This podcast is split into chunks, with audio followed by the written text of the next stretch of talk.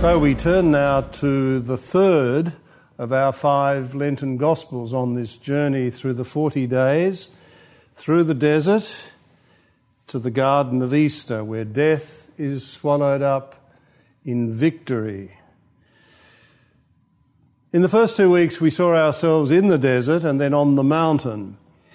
But with this third gospel, we really do enter, in a sense, the very ordinary world of human events and situations because we are presented immediately with two current events, at least current at the time.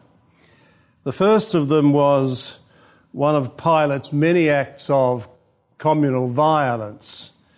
His time as governor was a, a, very bloody affair, it seems, and Jesus speaks about the Galileans, those troublemakers from the north, whose blood Pilate had mingled with their sacrifices. So that's the first current affair. And then the collapse of the tower at Siloam that falls on people and kills them. So that would have been another big news item. So that's where we start for this third Sunday of Lent. But the real question isn't so much about current events, it is about what those deaths mean in terms of sin and punishment for sin. Because it may have been tempting to say that what happened to those Galileans and what happened to the people upon whom the tower fell is that they were being punished for sin. Out of the blue, death came upon them, giving them no time for preparation or anything like that. So, out of the blue, death comes and could be thought perhaps as being a punishment for sin. There's a logic to that, I guess. But what this gospel passage makes very clear, again, it's from Luke, is that that's not the way God works. Jesus says that these Galileans and the people upon whom the tower fell, they were no more guilty than other people living in Jerusalem or wherever up in Galilee. So this isn't the way God works. Out of the blue, bang, punishment for sin. Now, this question of how to deal with sin was very central and still is very central to the Old Testament, but also to the New. In answer to the question, how do we deal with sin? At first, the Old Testament says, well, it's very simple, really. Just don't do it. Now, that's all very well, but in time they came to see that's not realistic. Because no matter how often the human being is told, don't do it, in fact, human beings do sin. So there has to be another answer to the question, how do we, or how does God even, deal with sin and its devastating after effects, which in terms of the scripture means death. Death gives birth to sin. So another answer then to which the Old Testament moves is that in the temple ritual, there is a, a tackling of sin. In other words, the Day of Atonement and all that went on, the sacrificial ritual of the temple was a way of dealing with sin and averting its devastating effects. But the problem with that is what happens when the temple's not there, when the temple is destroyed, and the temple was destroyed. Where does that leave us when we're cut off from the atoning ritual? that deals with sin and its devastating effects. The radical and utterly original answer to which the New Testament moves, in other words, Jesus, is that the only way of dealing with sin and its effects is forgiveness. That's God's way of dealing with sin and averting its after effects.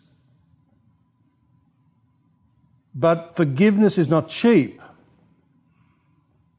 It's not immediate because you see, God awaits our response. This again takes us way back to the first page of the Bible where God is shown as a God who wants to work with us. So God awaits our response. Hence, there's no punishment that comes out of nowhere for sin. God wants us to respond in order that we might receive the gift of forgiveness. So, what is the response? that God awaits. It's what Jesus in the gospel calls repentance. Unless you repent, you will all perish as they did. In other words, if you don't repent, you'll die. It's as simple as that. So the stakes are high. And it's only if we find our way to repentance, with all that that means, that we will become fruitful. Now, what does repentance mean? It means seeing the truth of myself, moving beyond all denial and self excuse and the tendency to minimalize all the stuff that we know so well. To, to face the truth of the fact that I have sinned and that I bear responsibility now that sounds easy, but it's not, as we know. If you look again to those, the, the very first pages of the Bible, you'll see that one of the prime symptoms of, of a fallen world is the attempt to deny or shift responsibility. It wasn't me. Because when, when, when God asks Adam, What have you done? Adam's reply, It was her. Don't blame me. It wasn't me. It was her, the woman, that you gave me. And then when God again asks the question of the woman, Eve, what have you done? Summoning Eve, as with Adam, to self knowledge, to repentance. What does Eve say? Wasn't me, it was the snake. The serpent made me do it. So again, that tendency to, to shift responsibility, deny responsibility, is at the heart of the fallen world, and repentance summons us beyond that. And it's only if we come to that experience of truth that we will become fruitful as we are called to be. Now, just on this question of fruitfulness that is um, put to us in the parable of the fig tree that follows, a word about merit which is a problematic word in our theological and liturgical vocabulary. It's found its way into the Missal. Frequently, you'll hear the word merit at the second Eucharistic prayer that we may merit to be co heirs to eternal life. And it can have a kind of a Pelagian ring to it, but that's not what's being said. Merit, in our theological and liturgical vocabulary, is all about fruitfulness. You see, grace does, God's grace, bears fruit in the human being. It's not fruitless. So that, that, we, if, that we may merit to be co heirs to eternal life means that as the fruit of your grace, not our own effort, your grace, by the fruit of your grace, we may become heirs to eternal life. So I would suggest that every time you hear the word merit, particularly in our liturgical texts, Think of, it, think of it in terms of the fruitfulness to which Jesus summons us in this gospel, the fruitfulness that comes from grace. That's what merit is really all about. The parable of the fig tree, like all the parables of Jesus, begins in a very ordinary world. We've already seen the ordinary human world of current events.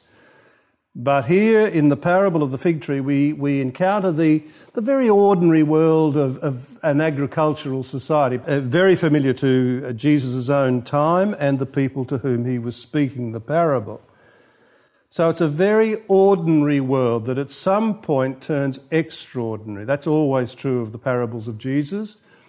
And then the parable is never finished. Why? Because it always looks to the human response as God always does.